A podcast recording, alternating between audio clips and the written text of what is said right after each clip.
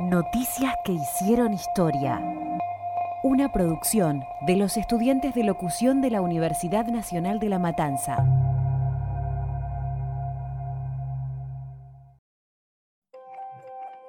Hola, bienvenidos a Noticias que hicieron historia.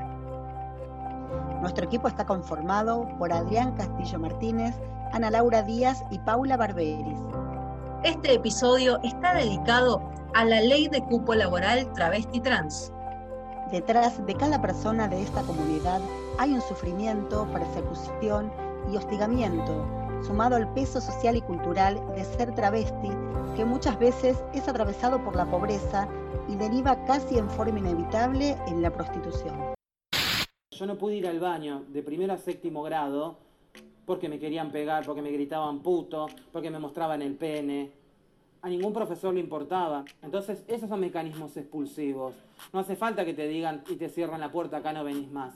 Abandonábamos los estudios y agarrabas eh, la calle o un trabajo informal, poco pagado. Las personas travestis, transexuales y transgénero tuvieron siempre dificultades para disfrutar del derecho a la salud, a la educación, a una vivienda y trabajo digno, así como también la protección frente al desempleo. Sus trayectorias de vida están atravesadas por la estigmatización, criminalización y patologización sistemática por una gran parte de la sociedad e instituciones.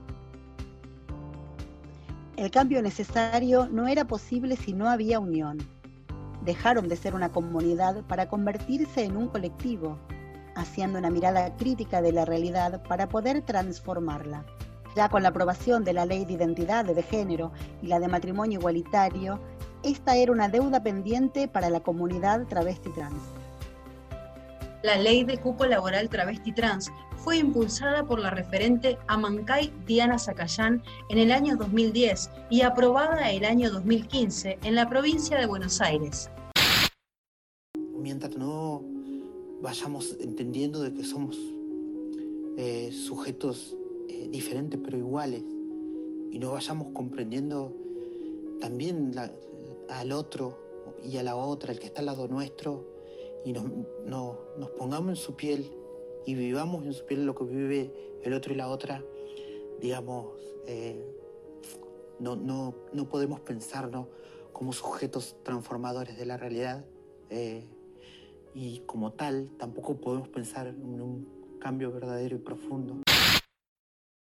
Esta ley, implementada recién a fines del año 2019, estableció que las personas travestis, transexuales y transgénero deberán ocupar el 1% de cargos en el sector público nacional sin establecer como requisito la terminalidad de los estudios primarios y secundarios.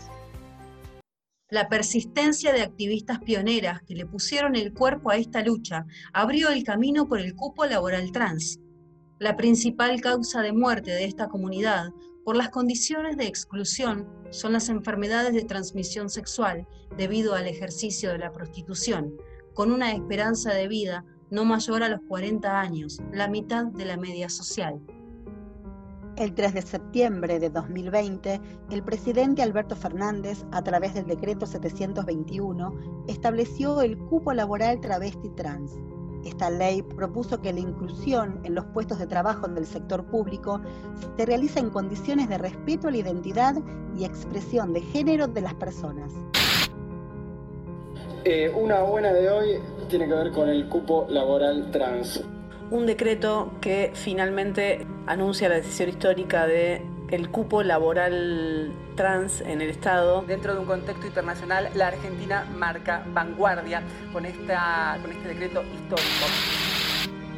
Fue un día histórico para comenzar a reparar una desigualdad estructural que existe y existió siempre en la sociedad respecto a la población travesti trans en nuestro país.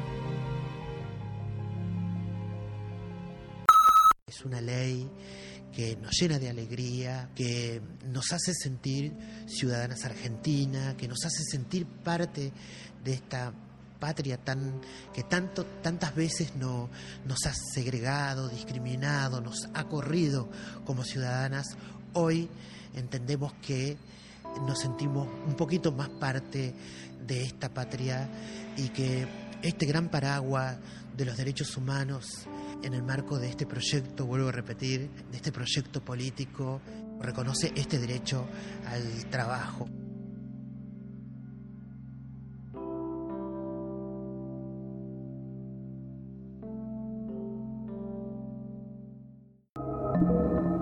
Esto fue una producción integral del Taller de Redacción e Investigación Periodística de la carrera de locución, Universidad Nacional de La Matanza.